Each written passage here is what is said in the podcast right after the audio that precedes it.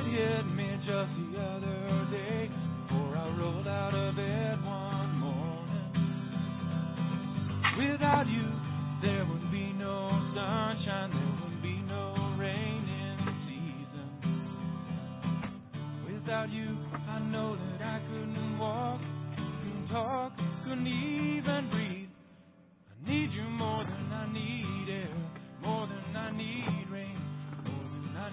Sunshine on a summer day. I need you more than I need a home, more than I need food, more than I need these clothes I'm wearing, more than I need air. Greetings. Thank you for joining us on Christian Reconstruction Radio for this time we shall have together. I am your host, J.S. Lowther, and this is Sola Scriptura, promoting the law and the gospel to every living creature with an ardent and firm desire to show the perfection of the law of God in every area of life, all to the glory of God and praise to his only begotten Son, our Lord Jesus Christ, through whom we have received reconciliation. Again, a word about our sponsors. CR 101 Radio Network is a Christian Reconstruction Internet radio station that hosts and broadcasts lectures, sermons, and podcasts 24 7. Take a look at our website at cr101radio.com. Also, GCS Apprenticeship Program is a training program dedicated to the next generation of Christian teachers so they can be equipped to get involved with the inspirational task and honor of being a Christian teacher or even owning and operating their own Christian school. See again, gcsapprenticeship.com for more information on that. And so in our last episode, we had dove into a discussion of general covenant theology and its impact on theonomy and looked at some hypothetical situations that would have resulted in uh, slavery to pay back uh, wrongs that were done, uh, being in debt to a, a person, creating a servant and master relationship. And today we are going to take it a step further and we're going to uh, look at how um, death penalty offenses are dealt with and some examples um, that we would find in Scripture, and also maybe even if we have time, get into a look at some of the um, uh, American theonomy under the Puritan uh, society in um, uh, New England, taking a look at how uh, John Winthrop had recorded some of the the um, situations that had occurred there in theonomy set up in the United States. And so before we do that, however, I would like to take some time to um, speak more about the nature of covenant theology and just kind of explain it for anybody new who's listening. I would encourage, however, that if this is the first um, that you have heard of the subject, that maybe you would like to go back and listen to part one. But I think there would be enough um, basic um, theology here to whet your your appetite on um, wanting to, to learn more. And so covenant theology is basically a theological look at the message the Bible teaches us about God's faithfulness in keeping His word. If I were to summarize it briefly, um, we call any word of God His covenant or His oath. Um, in the book of Hebrews refers to God's um, word as being immutable, that His oaths are immutable, that He swears by none greater, so He swears by His own self. And so especially when we speak in terms of salvation for a particular people, um, we call saints, which means holy ones, or um, elect, which are people that have been elected or selected by God um, to be born in time, but they are a people that are elected by God's sovereign grace, grace being a free gift of God, and the only way a thing can truly be free is if it is given freely. So this has to take place um, before the foundations of the world, before a human is born, so that um, that can truly answer to the terminology of, of grace. Because if God's giving you something for something you have done, then what you do is a work, and then you are being saved by works instead. And so it is by God's sovereign grace that He makes uh, heirs that are born to be part of His kingdom, the kingdom of the Father's dear Son, his beloved Son, Jesus Christ, the Son of his love. And so in the last episode, I cited uh, a pretty concise verse on the nature of basic covenant theology. It's kind of pretty much the go-to verse when dealing with the subject and just kind of pointing it out and showing that um, there indeed was a happening that took place before the foundation of the world um, that is recorded in Scripture that the Apostle Paul knew about and that he tells us about. So let's go back there for just a, a general recap on that. And then we're going to look at some of the prophetic utterances concerning this same will, as well as taking a look at what Jesus says himself, and then we'll dive into the subject matter of theonomy. Grab a drink there. Ephesians 1 3 through 5. Blessed be the God and Father of our Lord Jesus Christ, who has blessed us with all spiritual blessings in heavenly places in Christ, according as he has chosen us in him, notice in him, before the foundation of the world that we should be holy, that's the same as being saints, and be without blame before him in love. Very important there. Having predestined us unto the adoption of children by Jesus Christ to himself, according to the good pleasure of his will. And so we see here that Paul expresses a certain knowledge of God's predestined will that was expressed that he certainly knew about and was able to put into this language as he spoke by the inspiration of the Holy Spirit in this epistle, no doubt, but that we are able to also see elsewhere in Scripture, namely that this will was to save a people before the foundation of the world, and so that this would happen, in fact, before even those were born into the world. These people were known to the Father and the Son and the Holy Spirit at the foundation of the world, but also importantly, these were known to Christ also in his manifestation at his crucifixion and at the time of his resurrection. That is, that spiritually, the people Christ saved was willed by the Father and accepted by the Son. There is a covenant, a contractual agreement, so to speak, that is confirmed by the Holy Spirit in eternity. And so all of this is laid at the feet of what Paul calls the good pleasure of God's will. And so I made a strong point to emphasize that God's will is not like man's will. And I want to make that point strong and emphasized again. God's will is not like man's will. God's will cannot be opposed. Okay? God will always save those whom he chooses to save. We are told none can snatch those whom he saves out of his hand. And we are also told in the Song of Moses that none can deliver out of his hand. Okay? That, um, that even is a place where God cites that he lives forever. That, uh, this confirmation of God's absolute will that will take place and as it is determined by God then before the foundation of the world is very much so the um, foundation of covenant theology that God cannot fail in his saving, that God cannot lose those he has a grasp on. No one is strong enough to take it out of his hand, and that those whom God has in his left hand of destruction, so to speak, no one can take them out either, that God is sure to crush them by his choosing also and punish them for the evil that they have done. And so, though this salvation is chronological when we speak of it since the foundation of the world, it was manifest in time also. Okay, and so when we hear, for instance, Jesus saying on the cross as he is dying, it, it is finished, um, we understand that that is the moment in which this has been finished, that that which was promised, the, the application has been fulfilled, okay, of what he had promised to do faithfully up until that point, and then what he will secure after that point, all based on looking at the centrality of the cross as being the central focus piece of all history.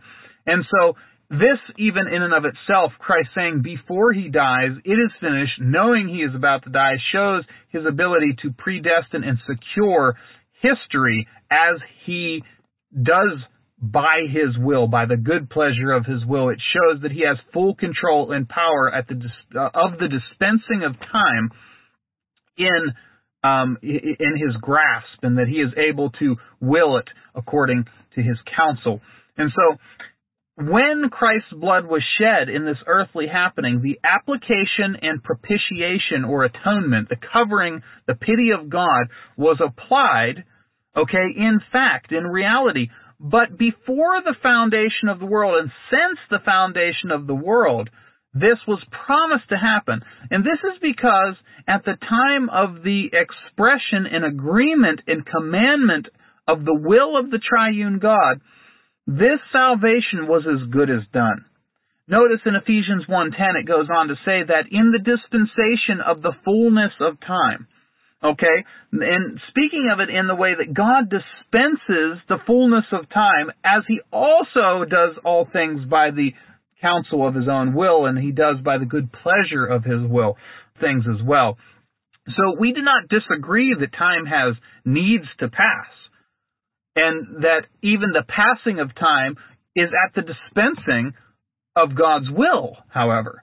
Okay? So that the dispensing of time, the fullness of time, happens in accordance with His divine purpose.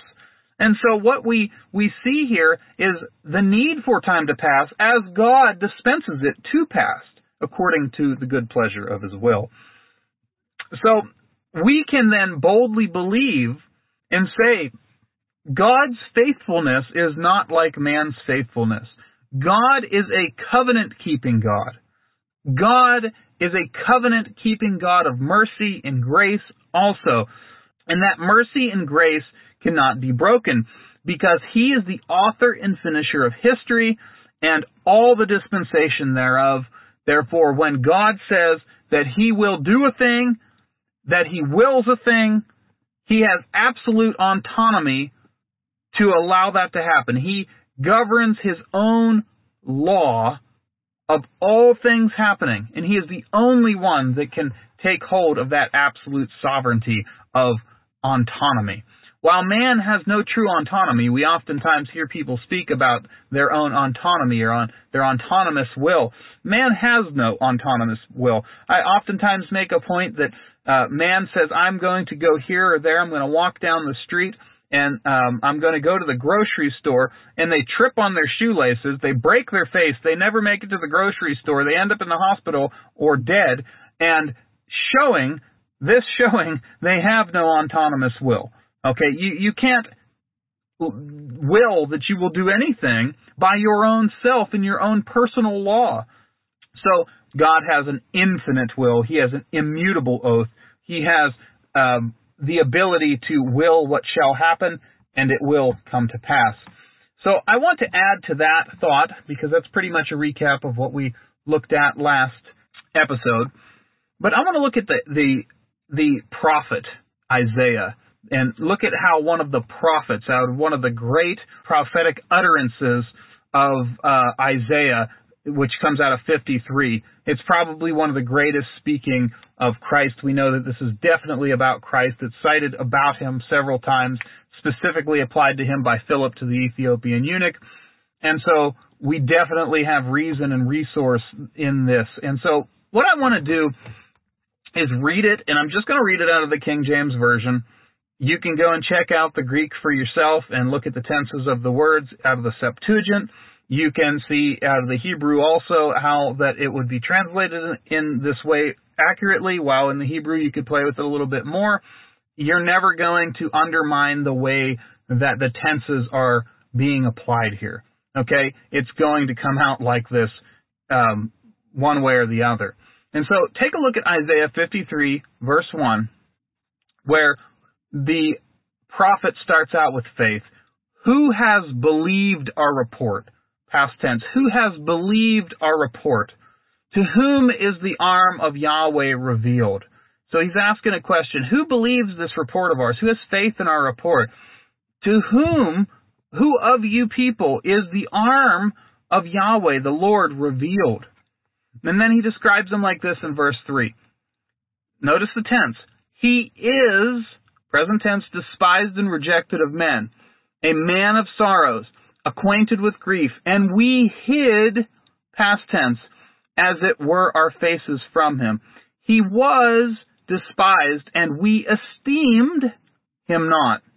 Surely he hath, present tense, bore our grief and carried our sorrows. Yet we did esteem him stricken, smitten of God, and afflicted. But he was, past tense, wounded for our transgressions. He was bruised for our iniquities. The chastisement of our peace was upon him. Now listen to this. And with his stripes we are, present tense, healed. Very interesting, isn't that, how the tenses are used? Past tense, present tense. And then as we look at verses 11 and 12, we will then see the future tense as well. Verse 11 says, He, sh- he shall see of the travail of his soul, speaking of God, Yahweh. Yahweh shall see the travail of his soul and shall be satisfied by his knowledge. So we're seeing the accomplishment of what is spoken of. By his knowledge shall, future tense, my righteous servant justify or make righteous many. For he shall bear their iniquities. Isn't that very in- interesting? Verse 4 says, He hath bore our griefs, He hath carried our sorrows. We esteemed Him stricken and smitten of God. He was wounded. He was bruised. He, uh, our peace was upon Him. By His stripes we are healed. And then He speaks in 11 and 12 in a future tense also. And so what's 12 go on to say? Therefore will I, Yahweh, divide him a portion with the great. I will, future tense. There's the will of God. I will divide him. He wills it, a portion with the great. And he shall, a command, divide the spoil, spoil with the strong, because he hath poured out his soul unto death. He was numbered with the transgressors, and he bare the sin of many and made intercession for the transgressors. Boy, that is powerful. That is something that just if you if you let it sink in and you think about what is actually happening here. This was spoken by Isaiah hundreds of years before the birth of Christ. And he's already speaking of a past tense event. Why is he doing that? He's speaking of a present tense claiming of what Christ has done for him. And he's speaking of a future tense application of it when Christ does it, when that that that um, portion is divided to him with the great, divided with his people, because he pours out his soul unto death in the future, and he will he was numbered with the transgressors, and he did bear their sins and make intercession for them. And so that is pretty important stuff from the prophet. Just kind of let it sink in, and I think you'll see the relevance of how important it is to pay attention to those tenses. But more important than that, in refocusing on covenant theology before we get into the theonomy of, of the matter, you know, what is Isaiah talking about? We we know as Christians, if we're familiar with the Bible, that he's talking about Jesus. But what is this past tense thing that's spoken of, even from Isaiah's time? What is the thing that Isaiah is asking, have you believed that report? Has the arm of Yahweh been revealed to you like this? And so let's ask Jesus. Let's take a look at what he has to say about the nature of this heavenly, um, before the foundations of the world, uh, spiritual blessing that is given. You know, if you start out just considering that John, which I think is is the best gospel to go to to look at the chronology of what is um, spoken of about Christ, you can see the chronology of how Christ speaks concerning these things, these heavenly things that have happened, with a confirming statement uh, that um, there is a, a absolute knowledge Christ is speaking about of before his birth events when he was in heaven events. And so that claims uh, absolutely Jesus' preexistence with the Father and conversations that had with him and commandments that he had received and the will of God that he understood and expressed and how he is instrumental in accomplishing that. when you look at John, John just kind of starts the Gospels from the very beginning with this covenant theology, speaking of the Word, right? So that should take our mind to covenant because that's what we've been talking about the Word, the immutable oath, the promises of God. That it was the Word that was made flesh in John 1.14, but in John 1.1 it says that Word was God, that Word was with God, and so that was a confirming statement that a believer's power to believe comes from the Word, that it is the Word that is spoken. And then we're also uh, told about the, the Word that God spoke from the very beginning was Jesus. It was about Jesus, but yet Jesus or the Word is God. And so we see definitely the unity of the Father and the Son in those statements. And so in that, we can understand fully how the Word was God and the Word was with God, and therefore words are being exchanged back and forth. So we understand, we get a glimpse into the will of God that can definitely be expressed since the beginning. And as it is even uh, pointed out by Paul, before the foundations of the world, and that's how it would have to be in order to be ratified correctly. John 1:13 tells us about the will of God in this way. It says, there are those who were born not of blood or of the will of the flesh or of the will of men, but they're born of the will of God. And so therefore God actually wills a believer to be born into this world so that they can be called the sons of God. They're a believer. They're destined to be that believer. And so we see further discussion of this then going down to John 3 when the Lord speaks of having come down from heaven. A very important thing to notice this isn't just like hyperbole where uh, Jesus is is speaking in a way that um, you know isn't isn't absolute, but he he says, "I have come down from heaven, and I have been in heaven. I have seen the Father." John three thirteen, and so we absolutely know that Jesus um, claims that status with the Father at a time before the foundation of the world, before his coming for certain. And so we see express statements of the nature of this covenant in John 5 and 6. Namely this. If we were to go to John 6:37 through 40 where Jesus says, "All that the Father giveth uh, the Son will come unto him, and that the one who comes unto him he will in no wise cast out." For I came down from heaven, he says in 38, for I came down from heaven not to do my own will, but the will of him that sent me. So you see here the will, and if you tie that directly in prior to what was said, the will that the Father has is the will that He will to raise them up. So you see a combined will. They have a a a will that is independent of themselves, but also a will that is united in its efforts of what it is going to do and what is going to accomplish. John 6:39 says, "And this is the Father's will that has sent me, that of all which he hath given me, I should lose nothing, but should raise it up again at the last day. And this is the will of him that sent me. This is the will of him that sent me, that every one which seeth the Son and believeth on him may have everlasting life, and I will raise him up at the last day." And then this final statement in John uh, 6:65 also lets us in on uh, some more information here on this uh, discussion that had happened between the Father and the Son in eternity past. That he says, Therefore said I unto you that no man can come unto me except it were given unto him of my Father.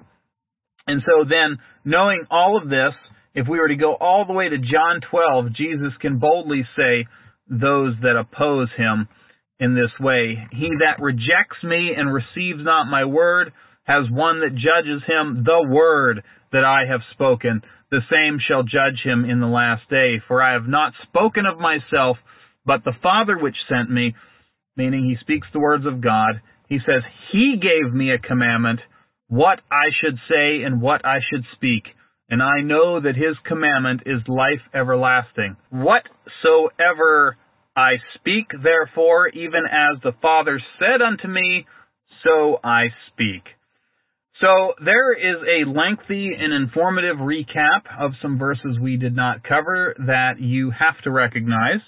And remember that if you are someone who is an anti-predestinationalist and have that mentality, or maybe even you're a person that does not believe in the pre-existence of the Son of God, uh, that he was actually in heaven uh, with the Father before his birth, um, that he was the Word made flesh, or if you have a problem with the idea of the functionality of the Trinity, of the Father, Son, and Spirit working in unison with individual wills that are combined to save sinners, and uh, that has been part of the faithful promise of God by His grace since eternity past, then you still, regardless of that, have to answer for all of these reasons. And then you have to offer a better reason and justify it by Scripture rather than just simply believe what the Bible says on the matter and what Jesus speaks of and Paul speaks of and Isaiah speaks of and and all the stuff that we covered. And that's not even um, close to half of the information that we could cover on this subject. But it's plenty enough to whet your appetite. It's plenty enough to get us back into the subject of of covenant theology in an application for theonomy and taking another look at a, another example of that. And so one of the reasons why this episode is called um, the impact of covenant theology on theonomy is because I had expressed in the past that oftentimes we who believe in theonomy, which is basically that the Christian ethic of society, as far as government is concerned, is that it should be governed and dictated by the laws of God, meaning out of the Pentateuch, out of the law of Moses, that is the perfect um, recipe for creating um, a good government. Um, what we oftentimes hear of is that uh, a person who believes that is a legalist or they are somehow um, trampling on the blood of Christ or or don't believe in Christ's forgiveness of sins. They're they're believing works-based salvation, but that's entirely nonsense. It has absolutely no truth in it because once you have a knowledge of covenant theology and you realize that there had been a covenant since the foundation of the world that is to be faithfully completed in Christ that was faithfully completed at the death of Christ his burial, and in his justifying resurrection, once you understand that that is the message of the gospel, that that is how God saves sinners by his infallible and immutable word and oath, then it really kind of um, decapitates the argument that says that you don't trust in Jesus for your atonement because it takes the conversation to another level. It takes it to a, a theological level where you have to actually recognize that if you even believe that works ever played a part in salvation, since they couldn't have because since the foundation of the world, um, God had chose people that he would save by Jesus Christ, by what Christ would do, that that thing happening before Christ even did it was as good as done because the faithfulness of God was able to fulfill it, dispense history according to it, and make all things come to pass by the pleasure of His will. Once you understand that and believe it, it impacts your way that you view God's law. You can no longer um, accuse a person who knows that and believes that of being a legalist in terms of salvation okay, because that's not even on the table anymore. We're not even dealing in those terms any longer. And so the part that's hard about this is sharing this with a person who doesn't like theology, who doesn't want to think in this way. And what covenant theology is, is a very Christocentric. It's, it centers on Christ. It's a Christocentric way of looking at the world, of looking at history, of looking at salvation, of looking at everything. It littles man down to nothing, and it makes God everything, and His grace being entirely by His sovereign will. the good pleasure of His will, as a matter of fact. And so, that's important to remember also as we go forward in this discussion. And so, what I want to tender is upping the ante a little bit. Last episode we discussed a thief, someone who had stolen and perhaps had been um, converted uh, by their master or after they had stolen, and then they repent, and then uh, what do you do? Do you let him off the hook? Does he pay back his debt, or do you do you punish him the way he should be punished? Should he pay back his debt? And we had concluded that it was better for society, and it was definitely biblical for a servant who had to pay restitution to his master to continue to pay that restitution. If he were truly a Christian, it would be part of his good works. And so that would be very important. And so what we're going to look at today and consider is what about a Christian who makes profession, whether he was born into a profession, so born in a Christian family, or converted to it from some other way of life. What if that person living under a theonomy or not living under a theonomy commits a death penalty offense?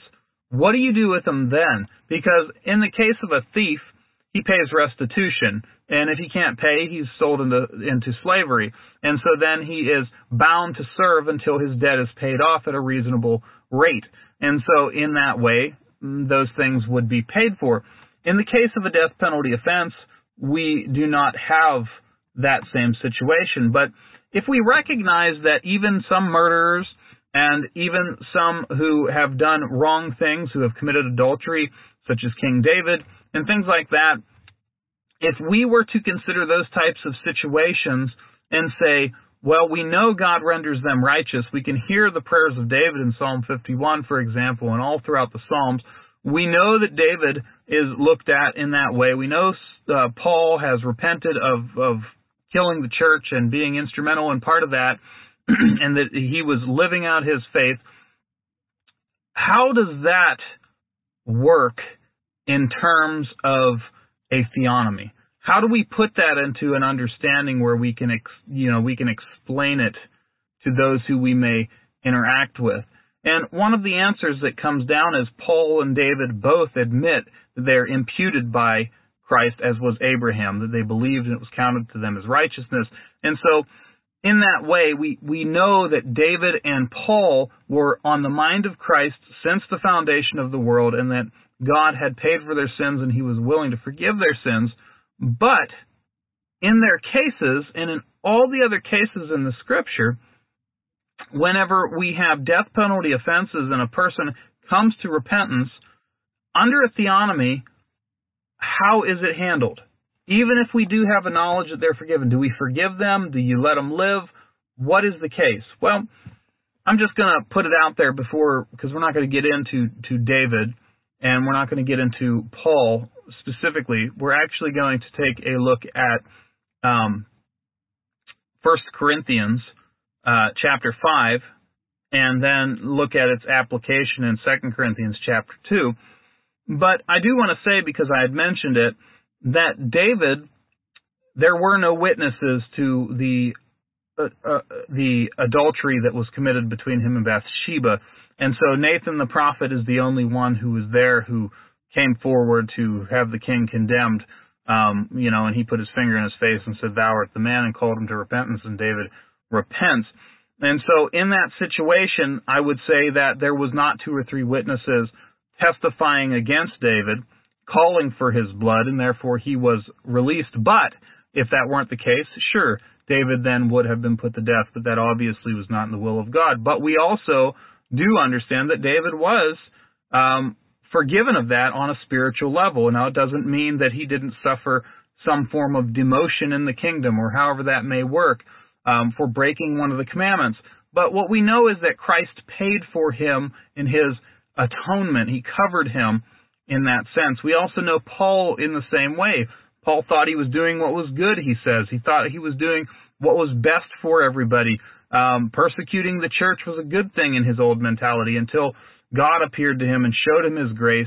And then he even starts to recognize that he he was called from his mother's womb. Paul says that God might show his grace to him and in him. And so we also understand the same thing about Paul that if it were a case of of a society that was executing the laws of God and were already a Christian uh, nation, and witnesses came forward and say that man's a murderer, yes, uh, very much so could Paul have been executed lawfully for the crimes that he committed against the church. But that is not the case. The church was not established at that time in that way. And so we cannot speak to those things from the same standpoint that we would speak um, of it when the church is scattered or in a state of diaspora, so to speak. But let's turn back our our mind um, to just examining death penalty offenses. Let's get our mind familiarized with what sins man could have committed under God's law that would be punished by death. Um, and if that person were to repent and recognize their sin, uh, what would happen to them? Or perhaps uh, if even they as a Christian would commit these sins and perpetrate it and now awaits judgment. And so let's take a look at under a Christian commonwealth and governmental system, what laws would be punished? Well, just out of the Ten Commandments, just out of the Ten Commandments, what we would find for death penalty offenses would be the first commandment, public worship of any other God but Yahweh. And so, of course, if someone's worshiping in secret, no one knows about it, there's no witnesses to put them to death. So we're just dealing with public worship of any other God but Yahweh. Public idolatry also, which would pretty much be the same as the first. Uh, publicly blaspheming Yahweh's name. Um, publicly breaking the Sabbath, high-handedly breaking the Sabbath. Um, striking or cursing one's parents, dishonoring one's parents, striking or cursing them both are uh, punishable by death. Um, murder, to kill another person without any uh, lawful cause, and committing adultery. All of these commandments have respective statutes also and judgments um, for the violation of the order that God gave. And so, under any of those situations, a death penalty offense would occur under a theonomy in, in our hypothetical situation as we are talking about it now, and as we would talk about it in a historical sense when we would also look at some of the historical happenings on that same on those same grounds. And so I'm going to head off this issue. I know it's going to come up. Someone's going to come up, but I'll reserve it for maybe a more detailed discussion later at some other on some other episode. And that is that some say that the law is for Israel as a nation only. Some say the law the Pentateuch theonomy is is done away with. It's gone. It was just for Israel when they're a nation. They're not a nation, so it's it's gone. And so this interpretation of the law often renders Israel's law, most of the laws, that is, under Moses, only applicable to those people from uh, the ethnic or national uh, particularity of Israel. And so, quickly, this seems to give people the wiggle room to say, well, the Ten Commandments, and I have yet to see a good, concise reason for this, to be quite honest, um, or explanation of it, why they've chose just the Ten Commandments. But the Ten Commandments are moral. You'll hear most anyone say of any Reform perspective. They'll say they're moral and they're for all people, even for the heathen. And so we can see this where other sons and daughters of Adam throughout the scriptures are condemned as sinners by the standard that they pres- presume to be the Ten Commandments. And so we see certain laws such as incest, bestiality, um, all kinds of adulterated acts to be punished um, severely. And so people say, well, that's because it's part of the Ten Commandments. What I don't understand about it and why I say I just want to head it off is because we know that the Ten Commandments are applicable for Christians. We understand that. Um, but it's clad tight that the Ten Commandments are capped off. They, they, they have an enactment clause that says, I am Yahweh thy God that has brought thee out of the land of Egypt, out of the house of bondage, that specifically deals in Exodus 20, verse 2, with Israel. Israel's the one that came out. Um, then we see the pericope of Exodus 20:22, 20, and Yahweh said to Moses, "Thou shalt say unto the children of Israel, You have seen that I have talked with you from heaven." And so it seems pretty clear that in Exodus 20, where the Ten Commandments are found, or in Deuteronomy chapter 5, where they're also found, that is surrounded by Israel's uh, specificness talk And so I'm not sure why that is something that is not oftentimes handled. Um, when people say that the Ten Commandments also apply to other people, but these other laws only apply to Israel, they're Israel specific laws. Well, from that standpoint, you should be able to look at the Ten Commandments and give them up too, I suppose, which I'm not suggesting to do. I'm just simply saying if reason follows, the majority of Reformed Christians who will at least hang on to the Ten or the Nine Commandments, because most of them get rid of the Sabbath these days, unfortunately, um, they would have to apply that same logic in understanding that the Ten Commandments is definitely dealing with Israel. And so when we speak of this from a sense of general morality, I'm I'm not sure entirely. I've read lots on the subject. Uh, there's more I could read, I'm sure, on it, but I am not exactly sure why the Ten Commandments are oftentimes singled out as being the ones we're going to keep, whereas the uh, uh, the rest of them are just for Israel and Israel only, even though the Ten Commandments are also applied to Israel. But what I have also seen is that a great many people that do accept the Ten Commandments will say, well, we accept the Ten Commandments as some general morality rule, but we do not accept the statutes and judgments of the Ten Commandments. Uh, that's how to punish the moral um, breach um, by God's law. So we'll accept one, but we won't accept the other. And so the Ten Commandments should be the general rule for society, but we're not going to go as far as to punish the breaking of it in society in the way that God um, uh, says that you know it should be done. And and most of the time, this is said to be because there is a new dispensation that has happened at the time of the cross. That at the time of Christ um, that a new dispensation had taken place or God had altered um, his covenant in some way. And so again, this, this ultimately does go back to how a person views Israel and who they are and how Israel's law applies to people. But in and of itself, this caters to the idea of dispensationalism. And I know some people, especially of, of Reformed faith who are already in covenant theology who may hold this understanding are going to disagree at that time. They're going to say, I'm not a dispensationalist. Um, you know, that's not the case.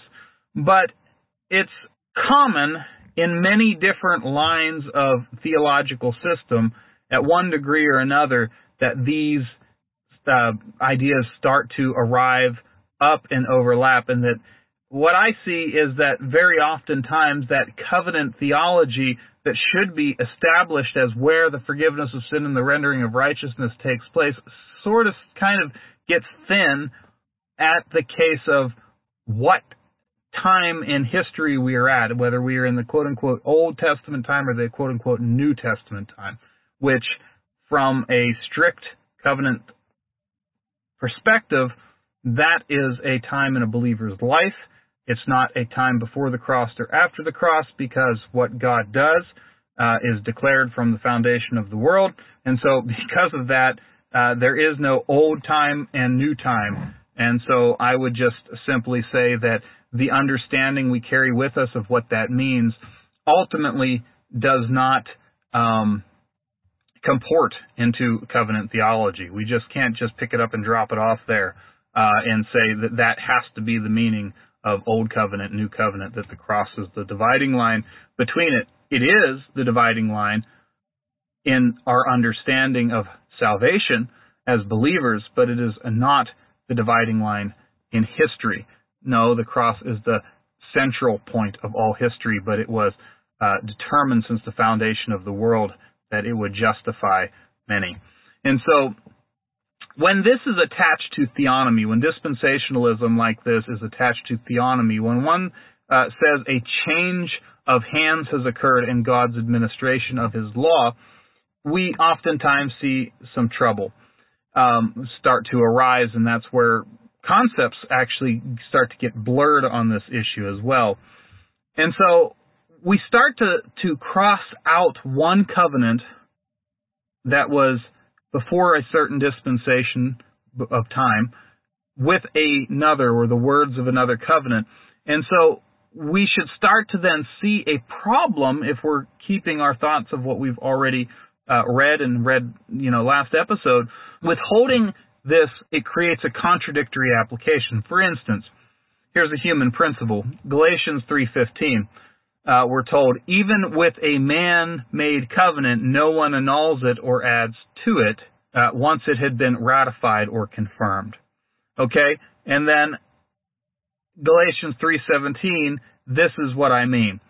Uh, the law given to Moses for Israel when Israel left Egypt, which came 430 years after the promise given to Abraham in Genesis 15, does not and cannot annul a covenant previously ratified by God that's a promise. To make a promise void. Okay? This is because God's word is faithful again. So we're right back to the faithfulness of God. In other words, God's giving of the law to Moses for Israel as a nation cannot change the promise given to Abraham that came before it. Likewise, the promise made since before the foundation of the world cannot be altered by the law or any anything else that comes after it. And so as we line up the chronology of the covenants of God, we see that to believe that one covenant changes the words of another covenant, um, we if we see that happening, we have contradicted the understanding of covenant theology, specifically as it's expressed here in Galatians chapter 3, 15 and 17. And so we would ultimately say, because God's word is faithful, and so in this way, uh, the staunch uh, covenantal predestinationists can say God's word's immutable. Therefore, when he speaks about a people he has drawn to himself, and that he saves by the good pleasure of his will, um, by ultimately going all the way back in our record book, by the seed of the woman that would cover sin, the law of works by the law can never change that prior promise. And so we say Abraham was imputed righteous by God through faith and given a promise of a seed that would be a great nation and multitude of nations that would actually come out of his very own loins. That's the super nature of the whole situation. And though the great nation was given a covenant of works, the law of God, 430 years after that promise was made to Abraham, that was to be used to judge justice and righteousness in society, that addition of the covenant cannot change the covenant of grace or of promise given to Abraham, and it can also not change the covenant of grace promise that has given some to Jesus, the Son of the Father, through the work of the Holy Spirit since before the foundation of the word, the world. It cannot change that. Now, they will have complementary overlaps, but they cannot change. One covenant cannot change um, the other. Is I think just a simple way to say it. And so, of course, at this point, we got to get back to how does this apply to the subject of applicable law under a theonomy? I mean, uh, this dispensational point of view, now I'm, I'm considering that. Well, with a dispensationalist view, you can say God cancels out one covenant with another covenant. Okay, if you believe that's actually it happens. But that is opposed in the nature of covenant theology. In the very nature of covenant theology, when you take the words of Scripture at face value and say, no, there's no room to say that the Ten Commandments are moral and part of the moral law of God and offer moral basis for the laws of men, but the judgments and statutes uh, which are intimately connected to them are not applicable after a certain time, such as the cross.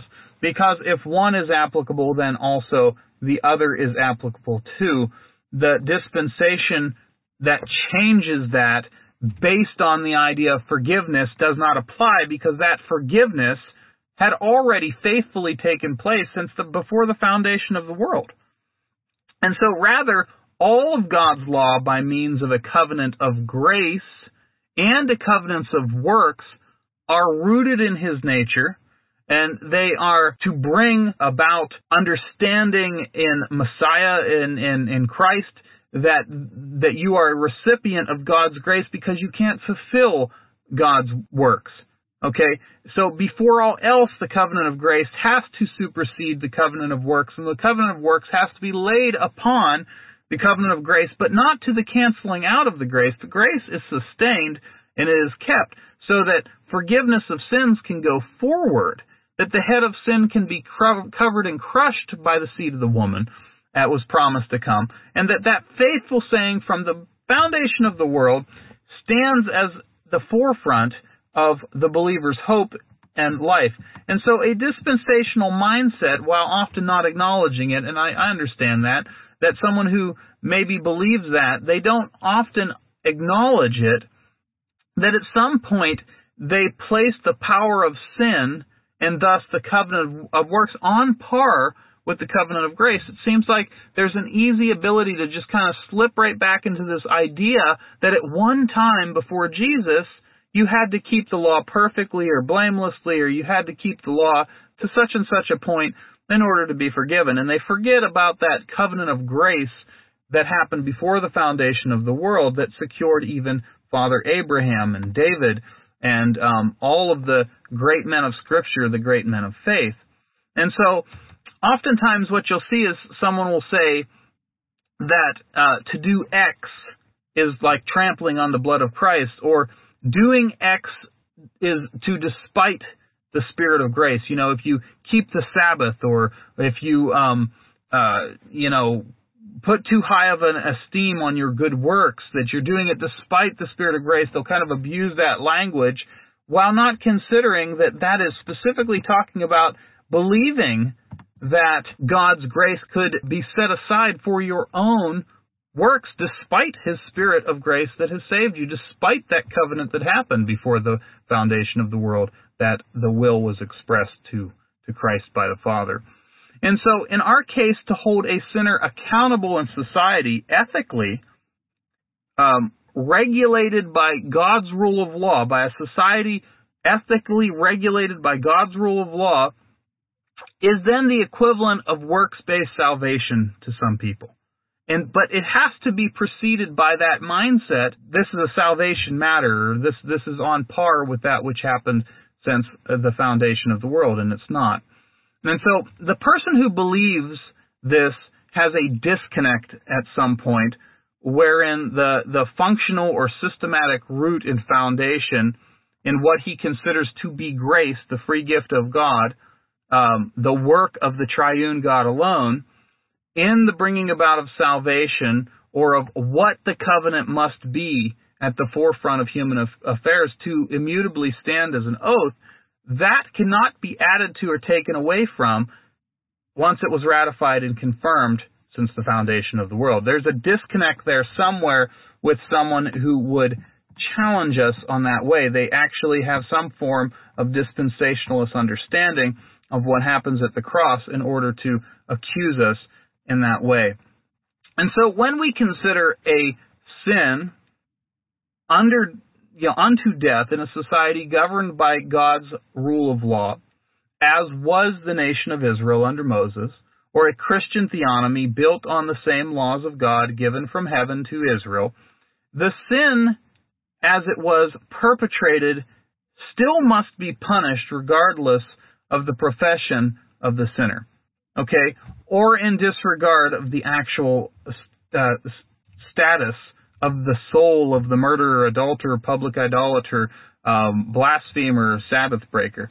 Okay, regardless of if they are part of God's election and selection for salvation in the spiritual realm, for their high handed sin in society, at the mouth of two or three witnesses, as is confirmed by the law, that person will still have to be punished by death because they are worthy of death.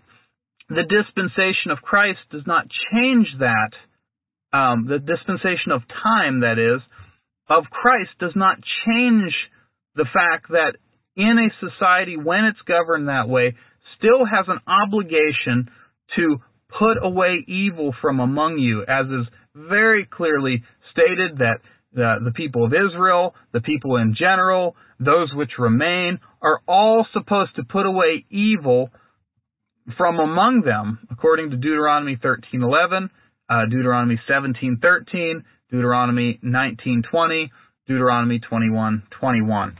And so that needs to take place in that theonomy. It is confirmed.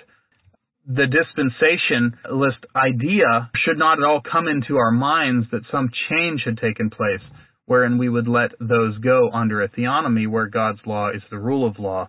The government and the sanctuary then has the responsibility to teach the people just judgment, you know, as a general rule is is being practiced. You have to remember under a theonomy that's established, the law of God as a general rule, like the laws in the United States or in the UK or wherever you're at, um, would apply to you. That's how God's law would be understood. It may not be believed that it's from heaven by everyone. It you know would be nice if it was, but we know that's not the case.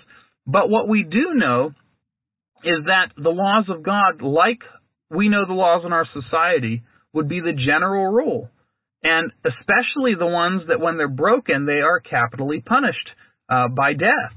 And so that is very important to remember that when you're dealing in a theonomy, uh, the person who claims that, well, since Jesus had come, that death penalty offense doesn't apply to me, that's just a general rule. It wouldn't apply anymore anyhow in a theonomy.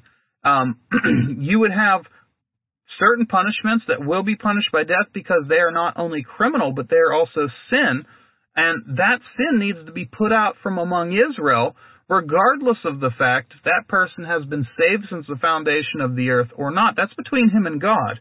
But what he has done in the world that he lives in is still going to have to be put away at that time because it is not only a violation against himself and a violation against whoever he has perpetrated that offense on, whether it was adultery, whether it was um, murder, regardless of what it is, um, society sees it and it brings society down. And so, if it is not punished in a theonomy, the theonomy will self destruct. If it does not support its own theonomic principles that says God's law is the rule of law, God's judgments are our judgments, we don't make the laws, God does. If it if it doesn't support that, then it is going to crumble. It will self-destruct.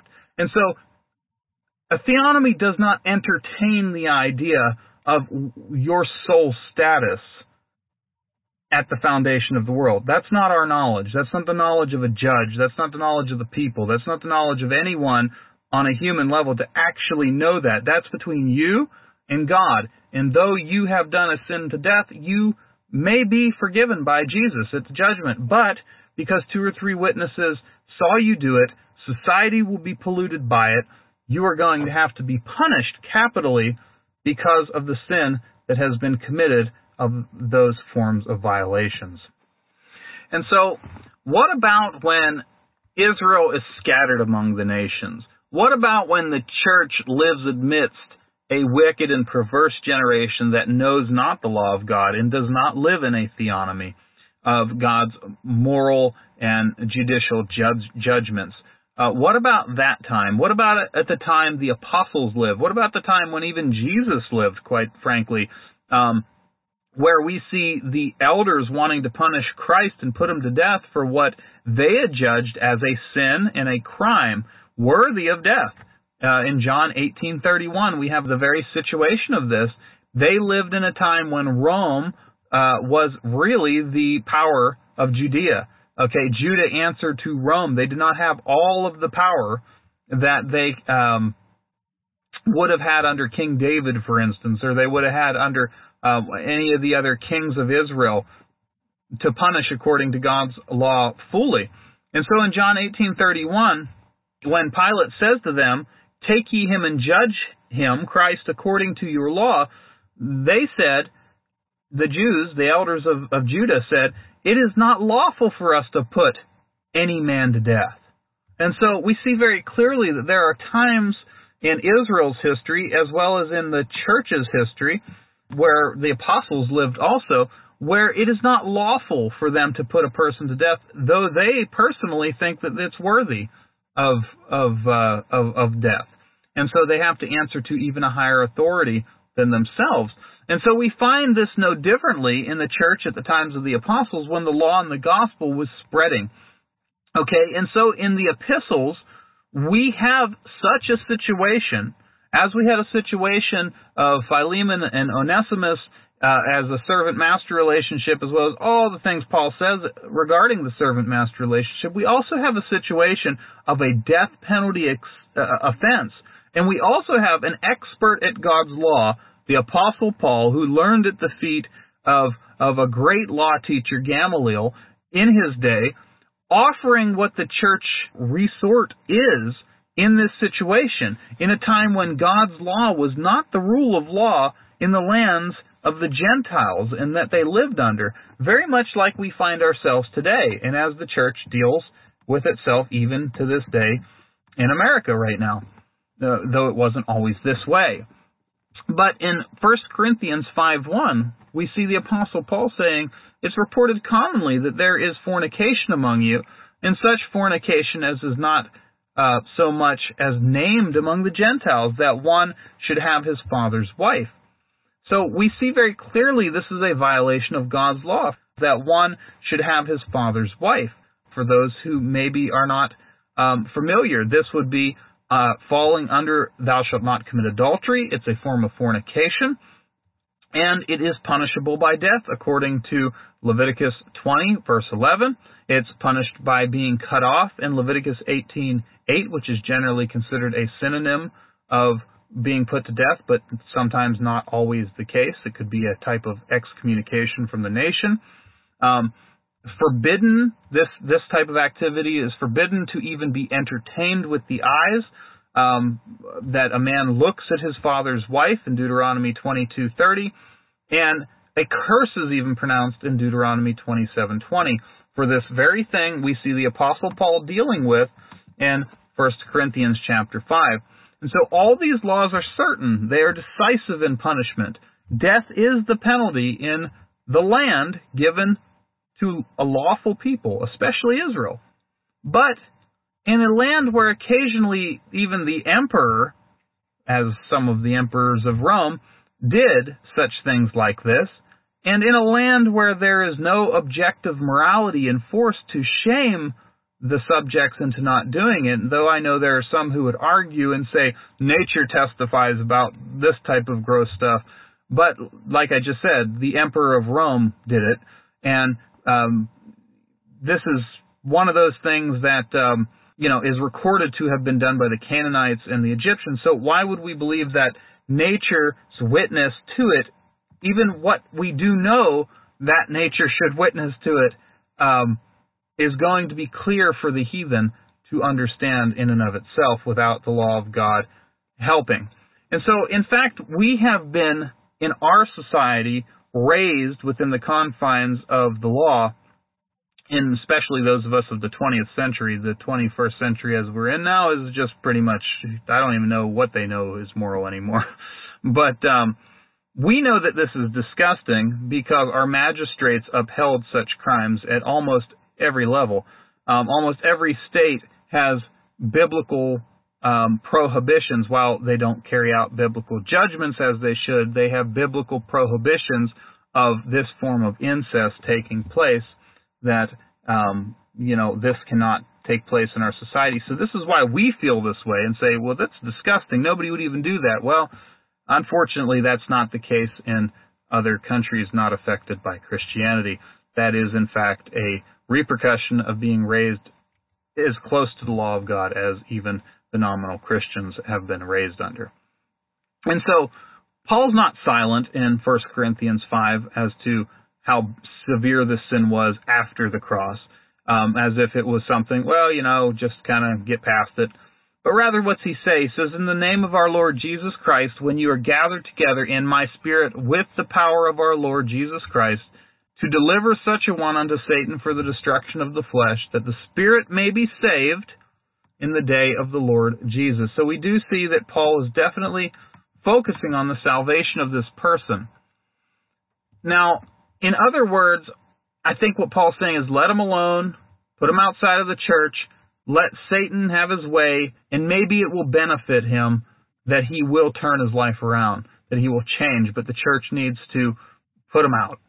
And so, in the case of a theonomy, we would not ever have one delivered to Satan for the destruction of the flesh, would we? I mean, the destruction of the flesh would not be Satan's doing. No, Satan does not do God's work for him. Rather, what we see in the law of God and under a theonomy is that godly judges would do this and they would not be called Satan. So, to be turned over to Satan is to relinquish the church oversight in a heathen land and just let them go back to the ways of the godless. Um, I would think would be the best way to understand that. Paul says in verse 9, I wrote unto you in an epistle not to company with fornicators, yet not altogether with the fornicators of this world, or with the covetous, or extortioners, or with idolaters, for then must ye needs go out of the world. But now I have written unto you not to keep company, that if any man is called a brother, be a fornicator, or covetous, or an idolater, or railer, or drunkard, or extortioner, with such a one do not eat. For what have I to do to judge them that are without? Talking about the heathen. Do not ye judge them that are within, but them that are without God judges. Therefore, put away from among yourselves that wicked person. And so we see Paul's definite judgment on this matter to put the person out of the church and the society. And again, what is the distinction? What is the difference in this society? Well, they're living in a land where the church is not the government. They're not in a theonomy. They're not in a place where God's law is the rule of law. They're living in a place where obviously this happens and it happens without punishment. And so even the church, if we would have read the entirety of the chapter, was puffed up and they hadn't mourned yet. And so if that's the case, then we even see the church as being soft on this issue. They are even somewhat confused as to the morality of the issue. So Paul is having to teach them to establish morality in the world has to be at the focal point of the establishment of the theonomy before it has happened. It has to be to establish the church to teach the law of God and to teach it correctly. These are first generation converts in many ways. And so out of 2 Corinthians 2, that the same person is being dealt with as he was reaccepted back into the church. And I think that that is definitely a, a plausible situation. Starting in 6, Paul says, Sufficient to such a man is this punishment which was inflicted of many, so that counterwise ye ought rather to forgive him and to confirm him, lest perhaps such a one should be swallowed up with much sorrow. Wherefore I beseech you that you would confirm your love towards him, for to this end also did I write, that I might know the profit of you, whether ye be obedient in all things. To whom ye forgive anything, I forgive also. For if I forgive anything to whom I forgave, for I forgave it, for your sakes forgave I it in the person of Christ. Lest Satan should get an advantage of us, for we are not ignorant of his devices. And so, again, this statement is also concerning the whole of the congregation. We see him speaking to them, hoping they were obedient, knowing they weren't entirely knowledgeable of it. They were puffed up in First Corinthians um, 5. They hadn't mourned yet. The church needed to be taught. The judges in the church, the elders and the deacons needed to be taught in the law of God too. They needed to understand the uh, severity of this fornication and adultery that was taking place. And so they could not have executed this person. Not only did they not have the lawful power, just as uh, the Jews that wanted to kill Christ didn't have the lawful power to put him to death, Neither did the church at that time have that lawful authority either. And so we see what instead? We see what we call excommunication, the putting away of the man who's done the sin, and then we see forgiveness also allowed to, to come, and we see that that is because the person did mourn. We see that because the, the church did repent and understand this is a severe issue. We need to teach our people God's morality from God's law, but obviously you can't go putting people to death within the church when they just learned what was wrong. Okay?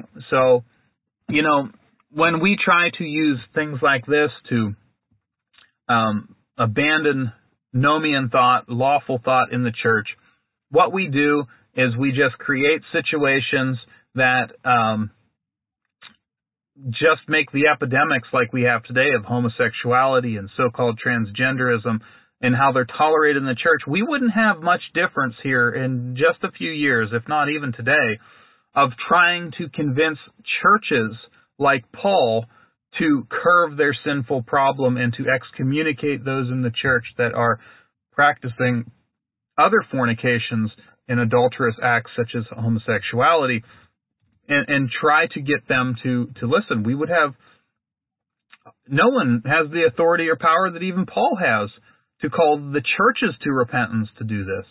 And so we sit here and wait for the power of God um, to change the hearts is what we, we wait for.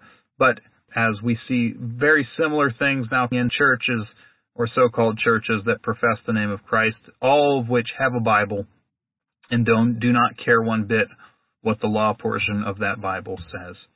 The difference between what God says in His law in an established land and society versus what we see in the epistles, which was not an established theonomy, it was a church functioning in a heathen nation. But how about when a theonomy is established? Because the closest thing that we've ever had uh, in the world is under Oliver Cromwell in England, Scotland, and Ireland, as well as what we find by the Puritans um, in in uh, New England in the 13 colonies. That's about as close as we've got to a theonomy. And we had our faults, and many of those faults were because people did not enact the full judgments of God and the full law of God. Also, that we saw a slow deterioration of that theonomy uh, until the time of the Revolution, where it was pretty well dissolved almost at that point. But in John Winthrop's journal, John Winthrop was the first governor of the Massachusetts Bay Colony. Um, he describes the plight of Mary Latham and James Britton um, from his diary. And so he records a situation that actually took place between a woman who committed adultery on her husband with a man, and that is Mary Latham is her name, and James Britton was the one who perpetrated the crime. And so I'm going to read a section, an ending here, of this diary, um, where you could also go and find in the book called The History of New England from 1630 to 1649. And my edition is compiled by James Savage. This is in volume 2, pages 157 through 59. And so here we go. Here is a theonomy functioning and punishing those capitally who have broken the law of God on death penalty offenses. At this court of assistants, one James Britton a man ill affected both to our church discipline and civil government, and one Mary Latham, he says, a proper young woman about 18 years of age, whose father was a godly man, and had brought her up well, were condemned to die for adultery. Upon a law formerly made, published in print. Notice that. A law formerly made and published in print. They knew the law. It was thus occasioned and discovered. And I'm going to skip the center here. Yet some of the magistrates, listen to this, jumping down in what is said, we're told this. Some of the magistrates thought the evidence not sufficient against her because there were not two direct witnesses, but the jury cast her. But then, so though they weren't willing to put her to death because there wasn't two or three witnesses according to the the law of God, the jury cast her, and then she confessed the facts and accused twelve others with her, whereof two were married men. Five of these were apprehended and committed; the rest were gone, but denying it. And there being no other witnesses against them than the testimony of a condemned person there could be no proceeding against them. The, whim, the woman provided very penitent. So what happens is the woman witnesses against herself. Uh, though the two direct witnesses were not needed, or were not had at first, she then witnesses against herself, And it says that she became very penitent. She had deep apprehensions of the foulness of her sin. And at length she attained to the hope of pardon by the blood of Christ and was willing to die in satisfaction to justice. Listen to that. Listen to what this woman says who's ready to die, who's going to die. She had deep apprehension of the foulness of her sin and at length attained to the hope of pardon by the blood of Christ and was willing to die to satisfy justice. The man also was very much cast down for his sins, but was loath to die, and petitioned the general court for his life. But they would not grant it, though some of the magistrates, now listen carefully, some of the magistrates spake much for it and questioned the letter. Okay, now that's a direct reference to 2 Corinthians, the letter of the law. They questioned the letter whether adultery was death by God's law now, in other words, now, dispensation idea, that after Christ, is it still death by God's law now? This Britton had been a professor in England, but come hither, he opposed our church government and grew dissolute, losing both power and profession of godliness. And then we are told they were both executed. They both died very penitently, especially the woman who had some comfortable hope to pardon of her sin. And she gave good exhortation to all the young maids to be obedient to their parents and to take heed of the evil company they were among.